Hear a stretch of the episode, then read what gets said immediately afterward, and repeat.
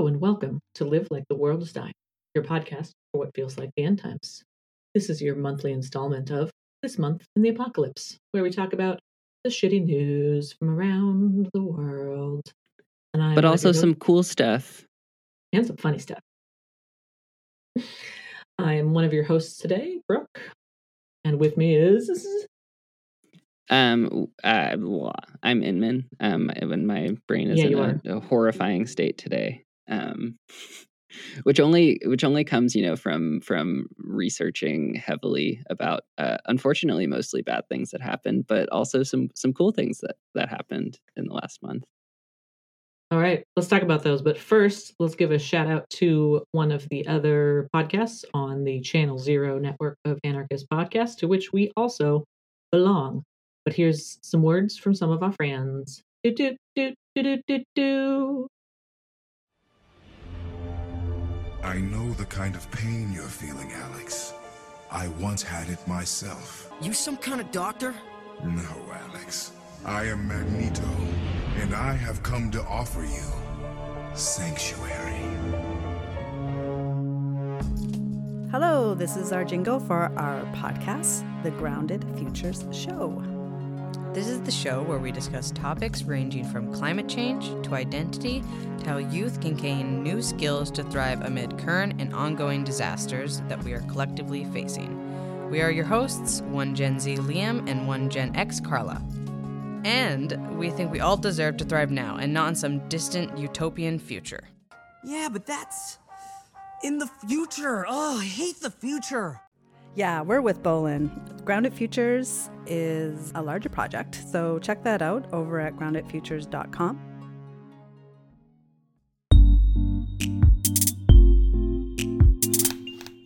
And we're back. Welcome back. So many fun things to talk about. I'm sorry you've also had to spend the morning reviewing all sorts of terrible events in the world. Um, I you know I ran into a friend um last night and um, they made a joke about um, they were like, "Oh, what have you been up to?" And I was like, "Oh, I don't know, mostly just just work, you know, doing podcasts and things." And they're like, "Oh, yeah, yeah, yeah. You've you've really like professionalized doom scrolling." yeah, that sounds about right. That sounds about right.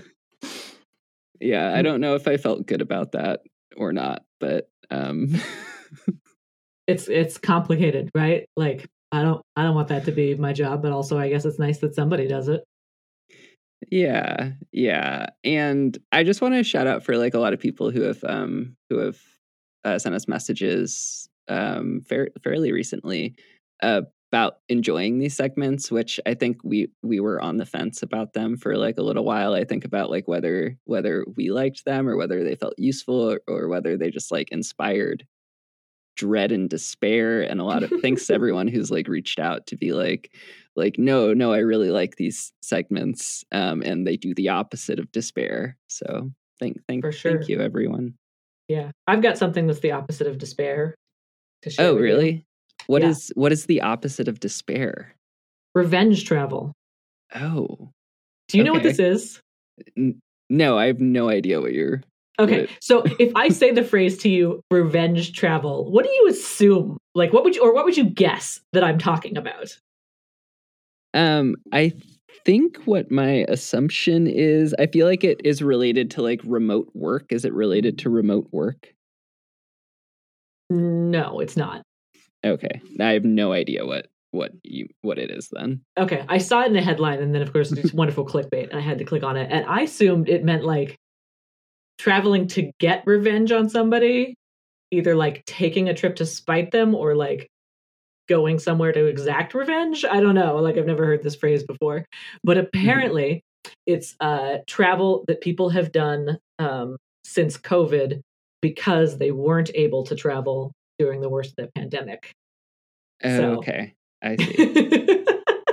I know it's way less exciting. And like the article that I read about it mentions revenge travel multiple times, but it never specifically dis- explains it. I had to like glean that from the rest of the text of the article. So it's not the fun thing that you think it is, but maybe we should make it a fun thing. Revenge travel. Yeah, it Oh, okay. So now that you say that, the thing that it reminds me of is um which I'm totally uh, guilty of is um have you heard of bedtime revenge procrastination? I think that's what it's called. I can guess what you mean, but I have not heard of it.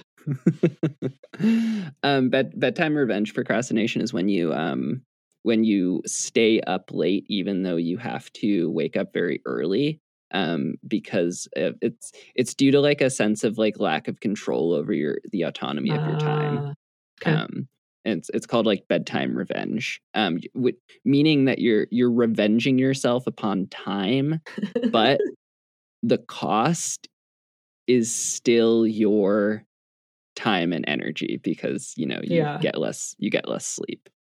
I psychologically understand that, like, you know, resting control thing, but at the same time, like, I'm a person who really needs my full night of sleep and consistent, or else I quickly deteriorate and also become a horrible human being. So I also can't imagine doing that to myself because that sounds awful.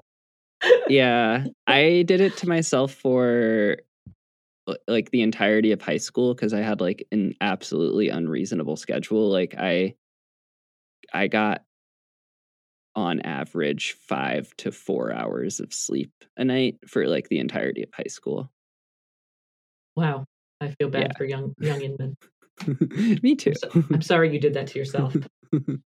Okay, well, let me too. finish saying this about revenge travel. just Oh, that, yeah. um, they, they, it's it's nothing major. It's mostly the headlines hilarious than the phrase, but um, there was a huge boom in travel in 2022 as uh, COVID restrictions um, eased and people were able to travel again. So they were taking their, I guess, revenge against COVID. Maybe is the Mhm. what they were taking revenge on, or just revenge on not being able to travel. Anyway, and that continued a bit into 2023.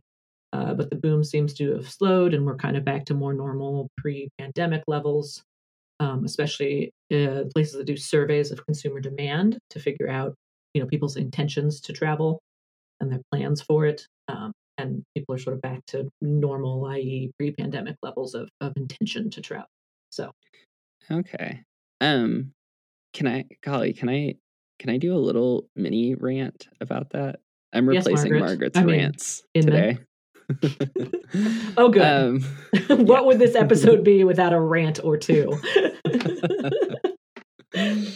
um it's just like the like i like i don't know like i remember after um you know like the the the summer the summer in the northern hemisphere after like um uh mass vaccination occurred um and people feeling like they could like move around travel and like do a lot more and like what felt like a safer safer way to do that um but and I, I don't think this isn't targeted at revenge travel as much as it's targeted at a lot of people's like mentalities like throughout covid were like being upset at like think at like the government or being upset at like society for like for making them like be cooped up in their in their houses or whatever making them like like have these like lower modes of travel and it felt really it felt really weird to hear it from like a lot of people like people who are like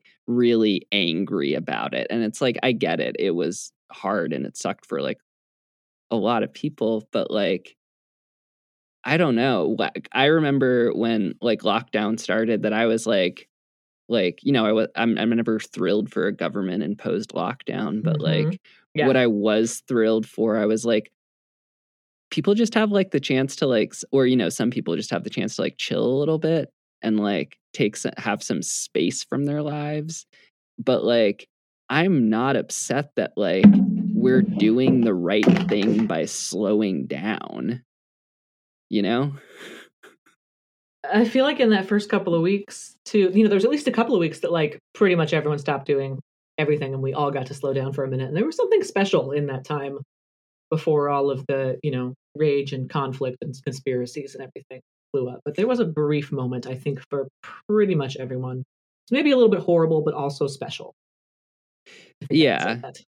Yeah and uh, you know obviously it's it's way more complicated than that but i'm like yeah i'm i'm never upset that like like yeah there it was it was it was a hard year and a half and it continues to be really hard for like so many people and i'm thrilled to have been doing the right thing Yeah, i don't know for sure. No, I hear you.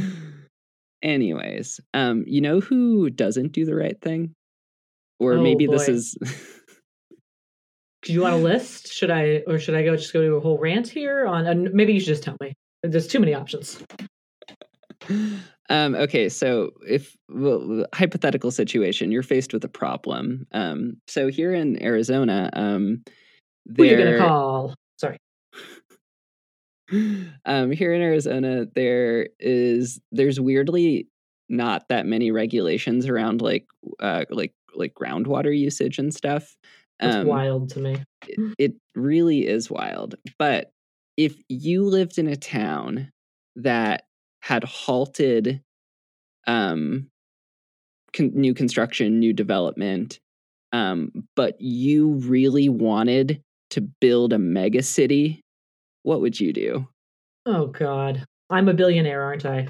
Aren't I? I'm a billionaire in this scenario. Um, in this scenario, no, you are actually not a billionaire. Um, Oh. But although there's there's a weirdly similar thing happening with a billionaire. Uh, Okay, well then I would do the right thing if I'm not corrupted by having way too much money. Okay. Um, would you but but would you consider building a thousand mile pipeline to the Missouri River? Oh fuck. No, because no, no. or would Water you is sacred. it should not be forced to travel like that. That's wrong. Okay, so your other alternative is to build a 200 mile pipeline Nope. to the Gulf of California. Nope. It's also also not it's water's not supposed to travel that far. We we go to the water. The water's not supposed to be made to come to us. That's how Um, that's how it works. Waiting for a QAnon person to comment, what about rivers? You know? Anyways, um, so the the town of Buck, the I'm town just- I'm just gonna sigh in anger and sadness for a while. I'm, just, I'm gonna mute myself and just sigh for an hour while you while you explain. okay. Um, okay, so this is where normally uh, a rant about the city of Phoenix would occur, but this is a rant about a city that is literally adjacent to Phoenix, which some would argue is actually a part of Phoenix, but is like really hell bent on not being a part of Phoenix because they want to be their own mega city. And this is the city of Buckeye, Arizona. Um, Okay. and Buckeye, it's basically a suburb of of Phoenix, and they hope their their population's like I think it's like 170,000 right now, and they aspire to grow the population to over 1.5 million, which is about what the population of Phoenix is. I was Um, gonna say that's that's that's a lot of people. So that's a big Yeah. city. Yeah, and it it seems to be just because like the local politicians and like city council or whatever want to be like big deals. Like they just I'm sorry want- if your if your city's called Buckeye. I think there's not. I think there's not hope for you. You need to start by rebranding the name of your city if you want to just a, a chance in hell. But Buckeye, Arizona, I think is never going to be no. Just the name. Just it's just it's just it falls flat on its face on the name. Yeah, yeah, but they for some reason they want to grow their city. Um, I think it's it seems to be wrapped up in like those local politicians wanting to be big deals. Capitalism Um, and ego. Yeah. And but they they can't they're so the the the state has kind of halted like uh construction like new construction or new development in those areas um because uh the like groundwater use is like hit a limit and this this comes after some uh developments in Phoenix were halted because of uh lack of water security so there's there's very little regulation about groundwater in Arizona, but there is this thing where water has to be guaranteed for a hundred years in order to build a new house, for example. So, like if a new housing development is going up, then water has to be guaranteed to be at that house for a hundred years. Um, that sounds great, but I have a lot of follow up questions for the city of, Phoenix and Arizona and how that actually maths out. But okay, good do go on. Yeah, yeah. I mean, how how it maths out is like that. You know, Phoenix doesn't they heavily rely on the Colorado River for for water usage. Um, and the city of Phoenix, which to put in proportion what the city of Buckeye is aspiring to do, is the city of Phoenix uses about two billion gallons of water a day. Um, and as like a new fun thing, because the more that we talk about water on the show, the more I'm like trying to visualize what water looks like. Um, what, what do you think 2 billion gallons of water looks like?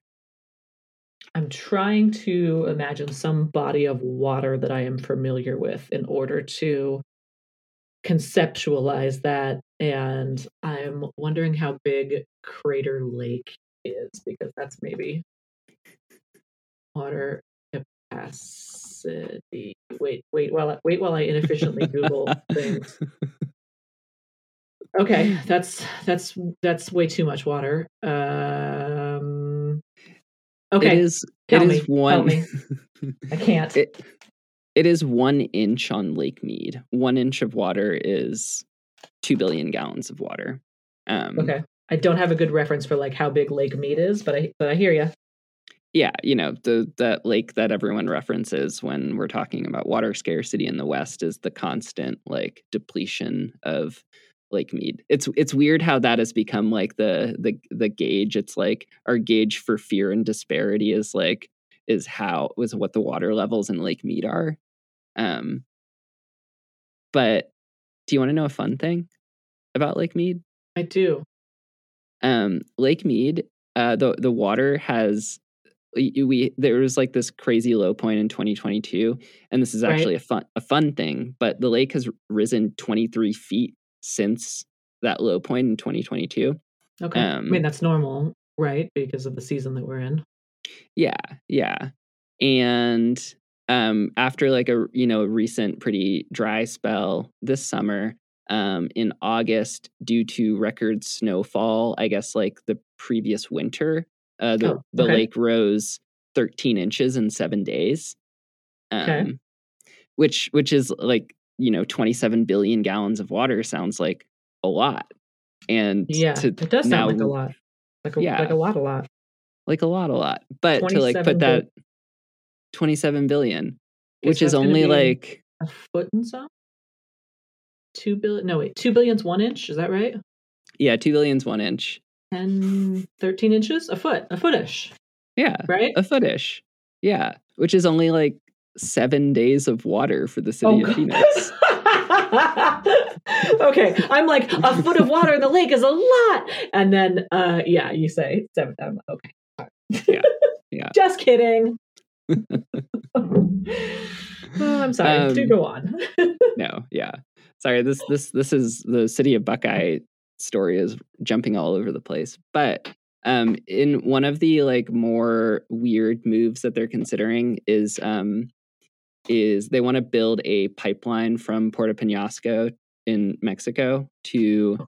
Phoenix, which is it's about a 200 mile like pipeline that would be built and it would go right through the Organ Pipe National Cactus Monument. Um Oh, okay. Yeah. And this No big deal. Uh, right? Yeah. National monuments? no big deal. No. Yeah. Um, but it's being it's being this this is being heavily pushed for not just by the city of Buckeye, but by a contractor like company called IDE, which is an Israeli company who thinks oh. it's a really great idea to uh, build this 200 mile pipeline between Puerto Penasco and uh, the city of Buckeye. Um, and it's part of this like growing, seemingly growing trend of instead of like instead of dealing with water resources on like a you know like a local level or any oh, kind uh-huh. of resource on a local level we're in, in this age of industrialization of like well they have this other resource a thousand miles away or whatever. what if we moved that resource and or so that we can sustain this like absolutely unreasonable population growth in in and and not like a natural population growth like the city of like is like, Yeah. we want to grow the population this is not like what the city's naturally doing you know um Okay, so they're bringing in water to support. You know what? Sorry, I want to go off on a whole side Oh, tangent yeah. because I have so Yeah, many yeah. questions about Buckeye, but I'm going to stop. We can talk about it another time. I'm sorry. I'm just so curious. Okay, yeah, yeah. Um, but yeah, so the, the some of the bigger problems with the with the pipeline are that um, it would they don't have a plan for dealing with like the the desalinization plants. They don't have like a they don't have a me. plan for dealing with the uh like the salty material that they remove from the water, except to dump it back into the Gulf of California. Um, Oh my god. and so, so you know like people people in mexico are like not stoked about this because it will destroy like ecological centers in the gulf of california Yeah. um oh oh okay i remembered the other bit so ide the israeli company that's building who, who wants to build the pipeline they also build desalinization plants um in, like, ah, in- and that's where the Gaza. big money is. Yeah. Yeah.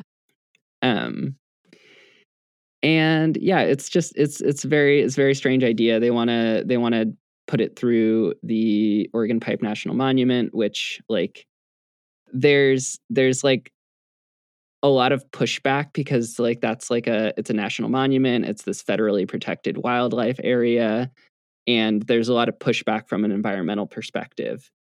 Do you know what else is in organ pipe national monument? Besides the cacti? Yeah. Um, let's see. Are there what is a great thing to have in flowers? like oh or near a federally protected wildlife area Oh, wildlife that needs special protection? a bombing range Oh shit. I see. You were being sarcastic. Here, silly me, I was trying to guess the real answer. yeah Oh my god. it is it is a bombing range Of course. Um, of course it is. yeah That's what we did. That's what Arizona's for, is blowing shit up. yeah blowing shit up and um the I just saw Oppenheimer, sorry. okay it, it only it only gets worse because um the other thing that goes on in the organ national monument is that it's like it is a heavily trafficked corridor for migration between um the us and mexico Mm. for you know for for for animals for and for people um and it is also one of the most deadly corridors in along the us mexico border Oh. for um for undocumented migrants coming from Mexico, South America, Central America, um, like up through Mexico and the, the, U.S. Mexico border. Um, and so it it it represents this strange thing where like uh like the government or people or like whoever they have large problems with like things like a pipeline going through somewhere, but they have and Organ Pipe National Monument as like an agency has no problem with like rampant border militarization or um Wow. a bombing range that's like right next door. So Man, I will never make sense of people's priorities. yeah. Anyways, that is a very long rant on City of Buckeye, but that's, um, that's more attention than Buckeye deserves ever. But here we are. um what what else is happening in the Southwest? Um there's some stuff that happened in Vegas. That's right. Uh, there's some looming. There's a looming strike in the hospitality industry in Vegas. Um, I don't know how well this known this is amongst people, but um, Vegas has a very, very strong union for um, various hospitality workers. It might be multiple unions. Forgive me for not knowing exactly, but your your housekeeping workers, your bartenders, your food servers, um, all of those service industries that are uh, so central to the hospitality industry, which is central to the economy of Vegas um, and a lot of Nevada, uh, have very strong uh, unions there that do a great job representing them and, and getting them um, you know, fair wages and, and those kinds of things. Uh, so uh, one of the major contracts um, it, uh, expired in June of this year, 2023. Um, so negotiations for a new contract started back in April. Um, they did not reach agreement in June, so they extended the contract deadline to sem- September, and that is now expired, and they are still negotiating. But the union has um, voted to authorize uh, a strike if necessary. Um, the union is asking for higher wages, more safety protections, and stronger recall rights, meaning uh, rights to return to their work. Um, so, on the issue of safety for the unions, um, abuse of hospitality workers is on the rise in the US, uh, and particularly in Vegas. Um, and I like to think that all of our listeners have are, are, the kind of folks who have had a service industry job at some point in their lives and would never ever throw something at a housekeeper. Um, oh God! But uh, you, you know, just in case it needs to be said, if, if your room is really dirty and you're upset about it, don't throw things at the housekeeper who, who's trying to clean. It's not it's not not a great way to to go. Um, yeah, don't don't do that. Yeah, there's there's increasing reports of of um, housekeepers getting uh, yelled at, having things thrown at them, being threatened with abuse, um, because uh, there are it, it's a complicated thing. So this also ties into their the recall rights that they're asking for. Um, hotel workers, uh, hospitality workers um, saw a significant decline in the number of people doing those jobs during the pandemic, partly because there was significantly less travel and then also restrictions on how many people you could book on a floor or in a hotel or et cetera, et cetera, et cetera. So um, hotels, you know, laid off a lot of their workers and then like many other places have had a hard time um, rehiring. So they're not back up to the staffing levels that they used to be. Um, mm-hmm. So there's fewer people spread around, uh, you know, a, a wider workload. Um, uh, and then part of that, the reason for the for the lack of rehiring was because they didn't have recall rights. So there was no reason for people to assume that they were going to be able to go back to their jobs or get their jobs back. So they, you know, left the state or left the industry or what have you. Um, uh, so there's fewer workers to do the work specifically, especially of the cleaning uh, work. And then also, um, consumers are demanding less frequent cleanings for the most part in their hotel rooms. Uh, I don't know hmm. about you when you travel or the last time you went to a hotel. I am the kind of person that uh, does not want housekeeping at all during my stay, whether it's one day or five days. Mm-hmm. I, I, put out my do not disturb sign. Uh, and I guess that's true of about 40% of hotel guests. Don't they choose not to have housekeeping? The downside of that is that when housekeeping does come in after someone's left, the rooms are usually messier than they would be if they had a daily cleaning. Um, yeah. So housekeeping has to do a deeper clean, and they don't necessarily have because they're short staffed uh, and it's a deeper clean than they would plan for. Don't necessarily have the time to really turn over the room as thoroughly mm-hmm. as they should. That difficult contrast between trying to get all the rooms at least a little bit versus doing a few rooms and doing them well and then not having some rooms. Yeah. Um, so that's the other thing. If you're if you're a person like me out there in the world and and you're staying at a hotel and you don't like to have housekeeping, uh, do try and do them the kindness of whatever bits of uh, cleanup you can on the way out. So it's faster for them to turn over the room. Yeah. Um. Anyway, so they are uh, continuing negotiations, but they the union has the union workers have authorized a strike or intermittent work stoppages um, if needed, and uh, you know we fully support them doing that if that's what they uh, need to do. Oh they, yeah, yeah. They would not be the only ones that have done that, even in the last year, or, or even uh, super recently. Kaiser Permanente, you may have heard about this, uh, had uh, a three day walkout um, at all of their locations, appointments canceled, uh, and that kind of thing. So they, um, they, the Kaiser Permanente healthcare workers went on strike, um, and they've reached a tentative deal. Um, and also, somewhat recently, but a little bit longer ago, was the um, uh, writers' union in Hollywood went on strike, Mhm. and they were on strike for quite a bit. Um, but uh, they are back to work, having uh, gotten a lot of what they wanted. Yeah. Um, United Auto Workers Union uh, is in negotiations um, for contract um, with all with the major, sorry, with the major car manufacturers in the U.S. Um, they have had some uh, work stoppages uh, throughout the negotiation process and may uh, have a full stoppage or a full strike at some point as well.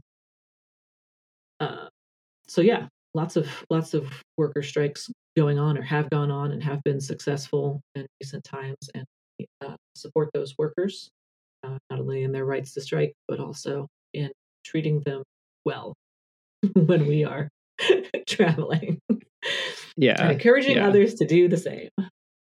Yeah.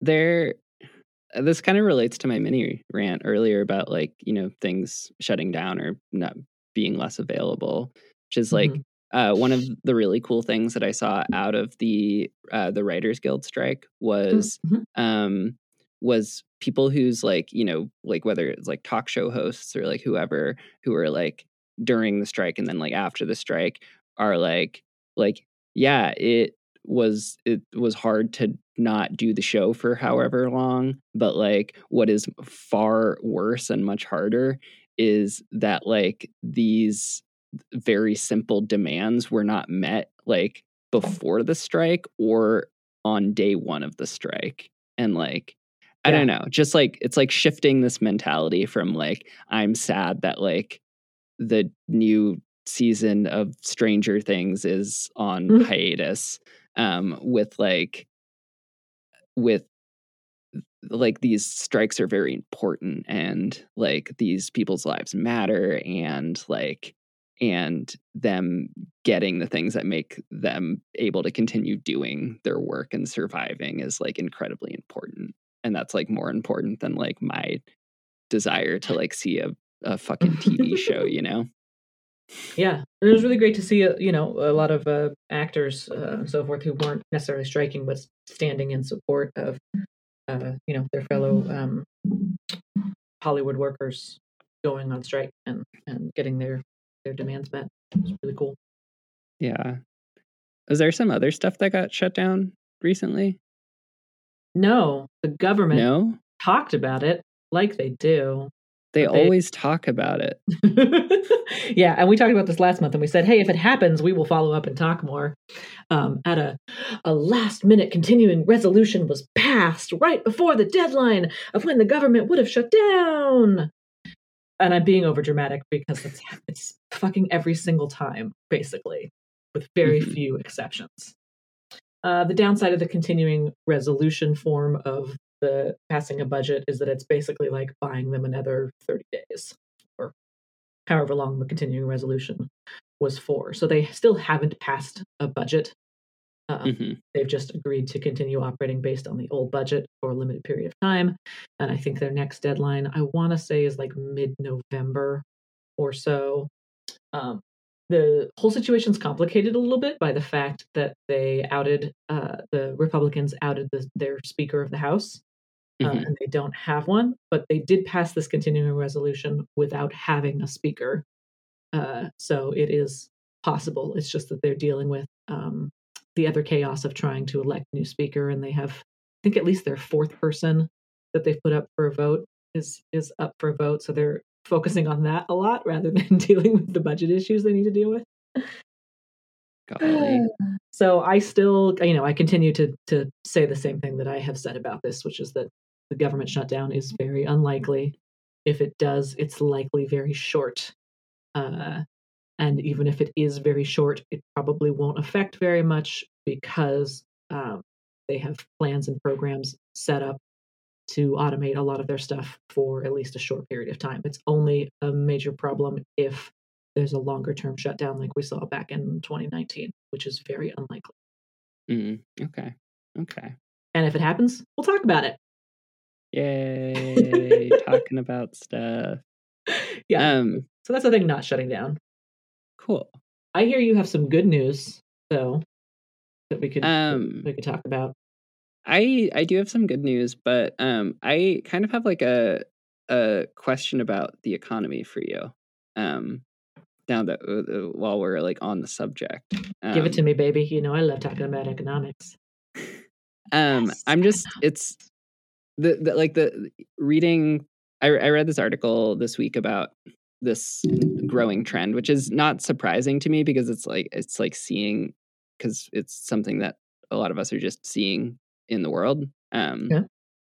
but or experiencing ourselves, um, depending on like where you live. Um, but there seems to be this like big growing trend in like uh in large cities especially like you know the bay area where there's like you know huge huge housing crises for a very long time Mhm. um which is like you know driven by the tech industry being horrifying um but i read this article recently talking about this growing this thing where it has reached such a crisis that um that cities like Santa Barbara have uh, and uh, like some cities in like Oregon have like Mhm. opened up parking lots where um that are there for people who live in their cars um and it, it's catering to like a very specific like demographic of people which is like people who um make too much money to apply for like government assistance um like housing Mm. assistance food assistance like anything like that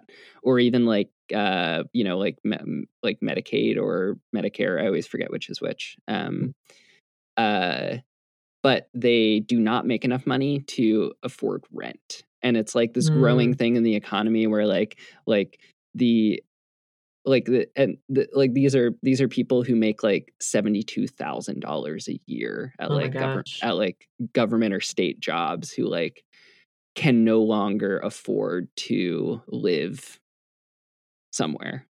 Yeah. and so they have to live in their car.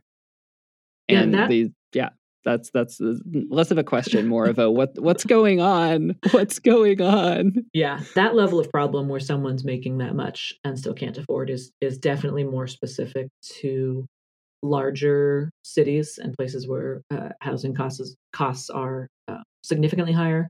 And housing is expensive everywhere right now. It's it's out of control. But you do have some places like the bay area la parts of seattle where um, it is just just ridiculously inflated um, so yeah, making seventy thousand a year is definitely way too much money to be getting any kind of assistance. You're you're well above the poverty line, um, even in your allegedly high income area. Um, but it's nowhere near enough to afford a housing payment for how much houses cost right now. Uh,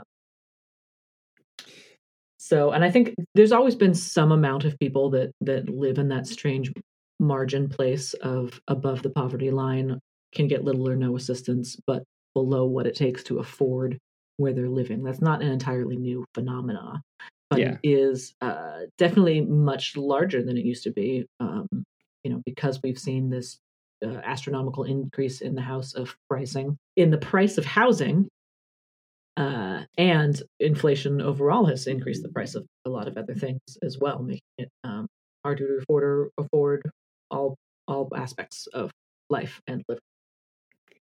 Yeah.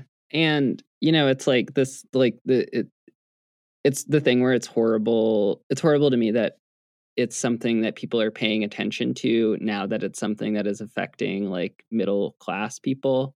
Um where it's like this, you know, this has been a lot of people's like realities for, you know, decades and decades.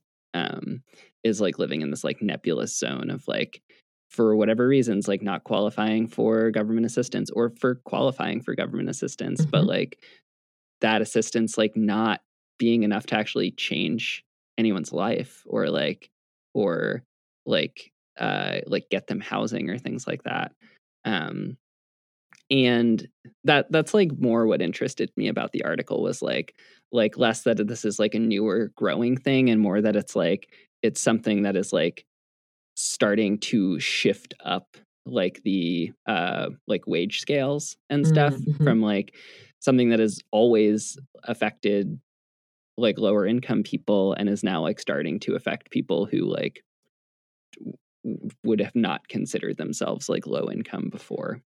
Yeah. Um, the the poverty line, what the government defines as being, you know, what what they call the poverty line, and then they use that to measure, uh, how far above or below it you are, and then different services say you qualify based on your your income relative to that position. That poverty line um, does not change rapidly. The government does not make big changes to that. They make very small changes to that. Mhm. Uh, but meanwhile, we've seen in the last few years very rapid changes to um, the the cost of living, and and uh, it costs so much more for so many basic things right now. But that has not been accurately reflected in a higher poverty line, particularly. wages. Yeah. Um, but yeah, I don't know. It. I feel like my hope for like my hope for articles like this are like more more hoping that it like increases the amount of like empathy and compassion that like more people have for like for like other houseless populations um which it sucks that it takes it sucks that that's what it takes for people to like have empathy yeah, but we live in a hell world yeah, Um, we do. but you know sometimes in this hell world that we live in uh cool things can happen too Are there wins Mm. sometimes? there are wins sometimes Like um, un- like union workers winning, and also other things winning. What are they? Give me hope. Hope. So this this this was a this was a fun thing that i came across this month um and th- this has been like less like kind of like this month and more like uh more like a thing that's been happening for over two years. Um so in in 2021 um in oahu in hawaii there was a fuel leak from like you know naval naval bases Wait, I Um, was there in 2021. Oh, yeah. Well, um, depending on where you were, um, 93,000 people were, uh, like had jet fuel laced water introduced into their, their homes and then like their water Ugh. drinking supplies. Um, I feel like I would have known that when I was on my little vacation there, if that was when I was there. But damn, yeah, it, like the, the symptoms for ingesting it were like, you know, people having like migraines and like nausea and vomiting.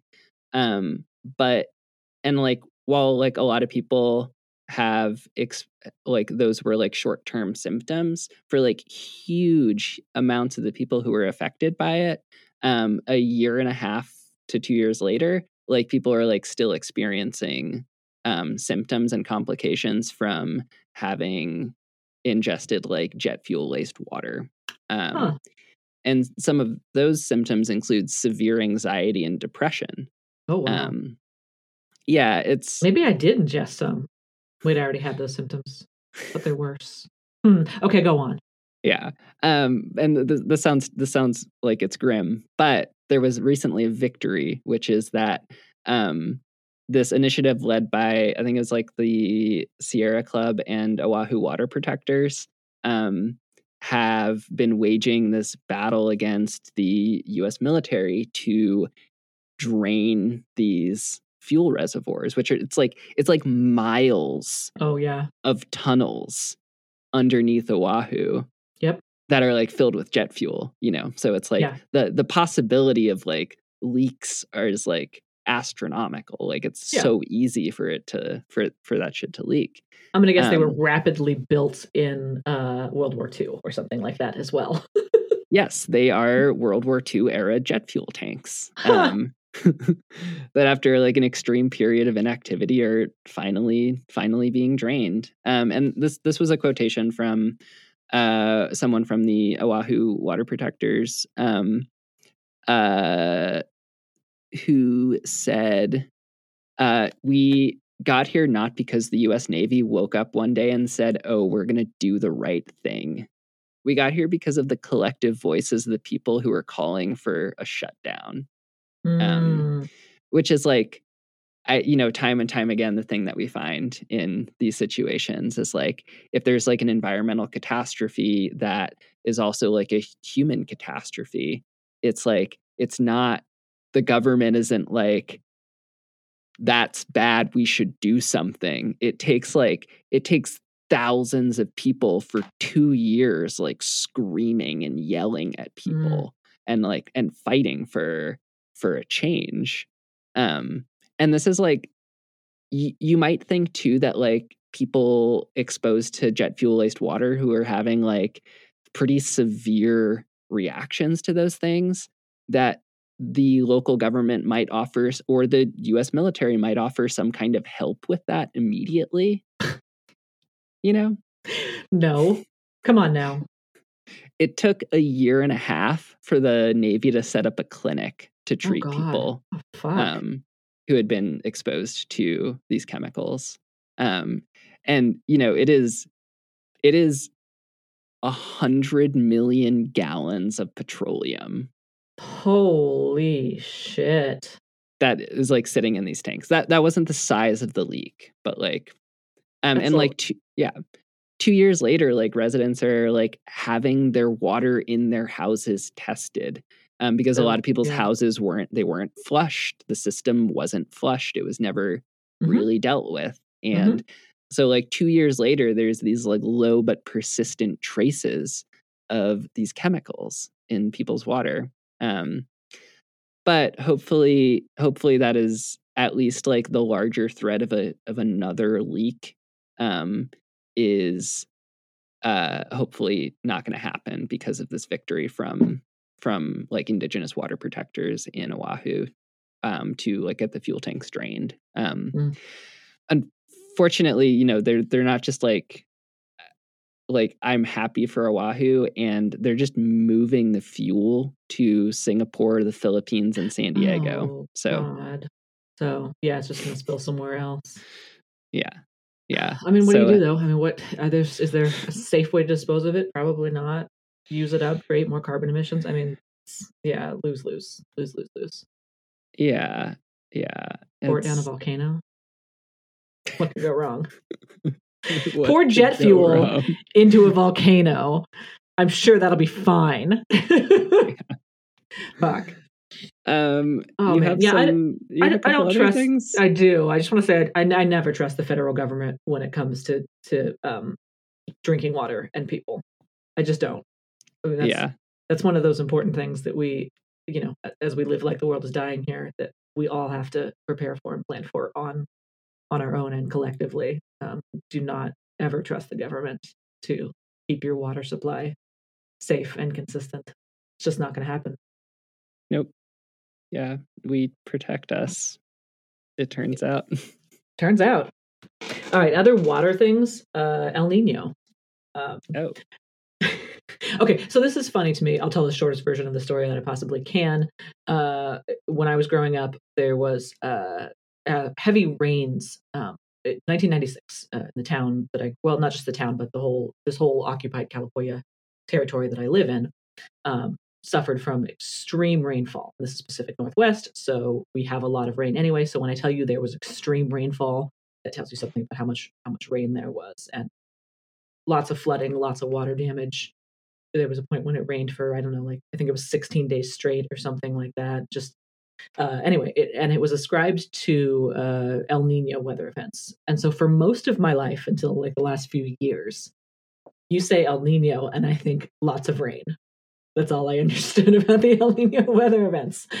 Well, we've been talking a lot about it this year because uh, globally we have been in one since Mhm. uh, the springtime, and it actually has to do with um, water temperatures uh, in the Pacific and and uh, airflow and stuff, and actually has very diverse effects on um, uh, weather patterns uh, around the world, really, uh, especially uh, right now in um, North America and parts of Europe too. So we may be heading into a winter that is colder for some and warmer for others. Yeah. And it was really funny in reading the reports on this. Um, it came out from NOAA and then were disseminated by others with, you know, input from this or that meteorologist, climatologist, whatever, um, about what was going on. And it's you look at the maps and it's like, oh, the northern U.S. is going to be much warmer or it's going to be slightly warmer. It's going to be the northeast. No, it's going to be the northwest. The southern US is going to be colder. In the southeast, no. In the southwest, no, actually, it's going to be close to average. So, all that I'm really getting from any of this as I read multiple sources is that we really don't quite know what. What the winter is going to be like. No one is being consistent. And we're also in the middle of, we still have a polar vortex that's pushing cold cold air down from the Arctic um, but also, average temperatures are on the rise globally because of climate change, and, and this year we're higher than uh, average for much of the year. So, all of that to say, who knows what winter weather is going to do? Whatever winter weather prediction you've read, it's it it might come true, but there's another one out there that'll say the opposite thing, and uh, you know, who knows? Golly. Golly. Yeah just funny seeing so many headlines about it and then them all being totally contradictory. Yeah.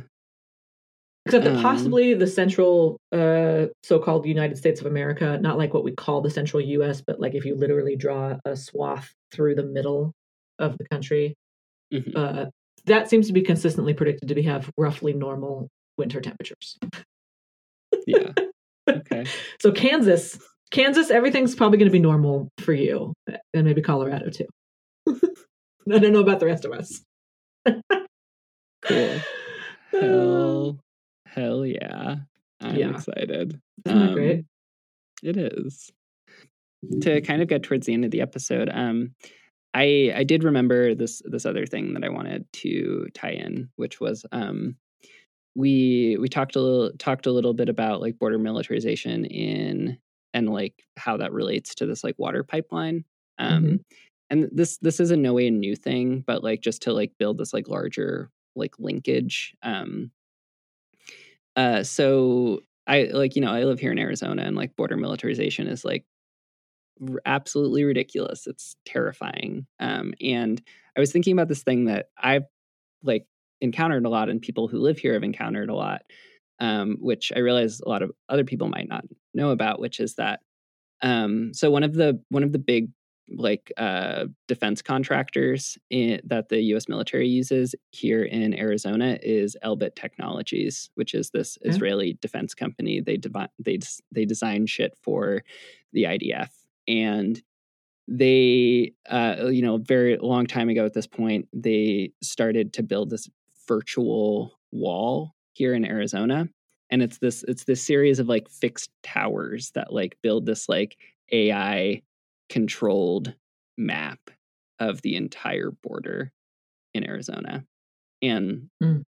um, the development on this is that like that we we used to in like doing like humanitarian aid work out in the desert like we used to joke that like the the uh the towers that monitor like infrared and shit like would get mm-hmm. set off by like a cow or like a hot rock or something okay. um and since the development of like AI technology, that's shifting. And like hmm. the so like so they are now plugging in the to these like monitors like the, a lot of like a lot of ai technology and i think the effectiveness of it which like at different points was laughable is going to like change a lot like okay. Oh, it, it's yeah, it's just wacky and terrifying, and it's like a thing that's being felt especially by like people on the Tohono O'odham Lake Nation, mm. um, who have these who have these towers completely covering the reservation, and wow. like who that makes people who like you know these are people who like like also face like large amounts of government repression and like mm-hmm. uh, becoming like fearful to like leave their homes and shit because they're like, well, they're they're I can't I can't go to that place that I normally go to because all those towers are there now. Right. But yes. um, all of this is to connect this thing that um that we are we're not going to talk a whole lot about it um but as i'm sure everyone knows um israel uh, recently invaded gaza and or you know has their continued their continued invasion invasion of Gaza has like reached new and horrifying levels. Um, and uh, there we we're not going to talk about it too much we or we didn't cover it too much because there's so much information and there are a lot of really great sources to like get like a lot more information than we Mhm. can responsibly provide on a segment on this show um I have been reading stuff from Jewish Currents and I've been reading some stuff from the Palestinian youth movement. Um, and those have been like really awesome like places to like see like more like if you want uh if you want like updated timelines and things like that of events or like ways to support people in Palestine um, through uh, this genocide, then highly recommend people like learning more about this and um, finding any way that they can to uh, support people like on the ground in Palestine. Um, yeah. Um, but some kind of cool things have happened because of it. Like um, in um, Eugene over the weekend, there was this big pro Palestine. Yeah, Just for those Eugene. Oregon. there was this big pro Palestine march, and um, this guy in a fucking Guy Fawkes mask gets out of his pickup truck in the middle of it and pulls out a handgun and, like, you know, starts firing it into a crowd.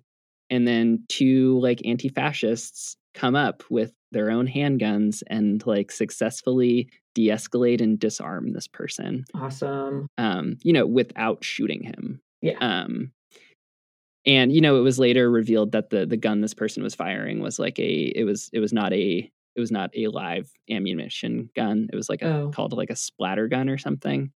But re- Hmm. if you see if you see the pictures of it, it looks like a fucking handgun. So like yeah. hell yeah to the people who like who intervened in that situation to like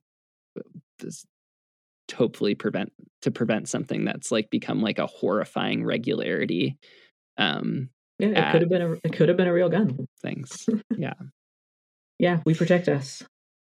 yeah um Hey, speaking of war and conflict, can I can I tell you Yeah. a funny thing from war? yeah you, you So- have another funny thing or you know that that's not the, these previous things weren't funny but Well, my opening. Yeah, thing let's end funny. on a funny thing. Yeah. okay, I hope this will brighten up everyone else's day too. Um, so of course, this is not happy. There's a, a war going on against Ukraine right now. Uh, we're at you know 20 months, 22 months, getting close to two years on it. Um, Ukrainians are continuing to fight and be badasses, um, and still doing things like uh, stealing equipment um, from the other side, uh, including tanks. Um, I don't know how much that they're still doing that, but we heard about that a lot. Like in the beginning, that Russians would abandon tanks and Ukrainians would take them. Um, so there was a Ukrainian officer. This was earlier this month, earlier October, who was uh, driving around in his captured uh, tank and started having technical difficulties with it. Um, so he took it to local experts, uh, whatever that means, um, and they weren't able to to fix what was going wrong with it. It had some oil leakage and it was doing some other things. Um, so he called the manufacturer of the tank, which is a Russian manufacturer. And he called them, and, and they're in Russia, is where they make them. He called the Russian people for uh, tech support, and they answered. And the, the person tried to help him problem solve the problems that were going on with the tank. you know, he just called up and he said, "Hey, I'm I'm driving. Uh, you know, I'm, I'm uh, involved in the war, and I'm driving such and such type of tank, and I'm having these problems." Um, and he was he was generally having the problems with the tank, but the the call to tech support was just to troll them. I mean, he didn't really expect them to answer or get help, but they did, and then they were trying to like help problem solve through through the issues that he had, and let him like lodge a file a complaint about the issues with the tank oh and also God. passed him along to like a, a manager at the at the manufacturing plant so he could further discuss the problems that he was having with his stolen russian tank oh my god did he get the did he get the tank operational uh it doesn't sound like it because i think that really wasn't his end goal he was really just Okay. like i said trolling them and um uh yeah so he he ended up talking to a manager about it um and then uh you know f- finally let them know oh by the way i'm ukrainian i'm, I'm fighting against you guys this is a, a tank that we captured uh you know earlier this year that's giving me trouble thanks bye. oh my god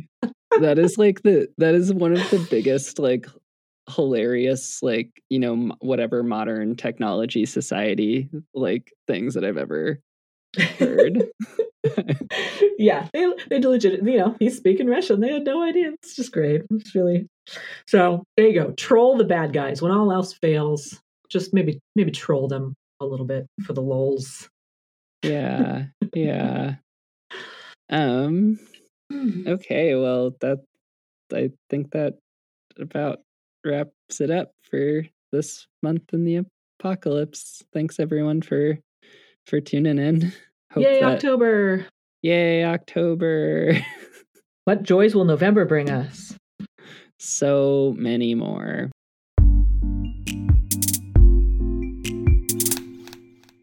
If you enjoyed this podcast, then live like the world is dying because it probably might be.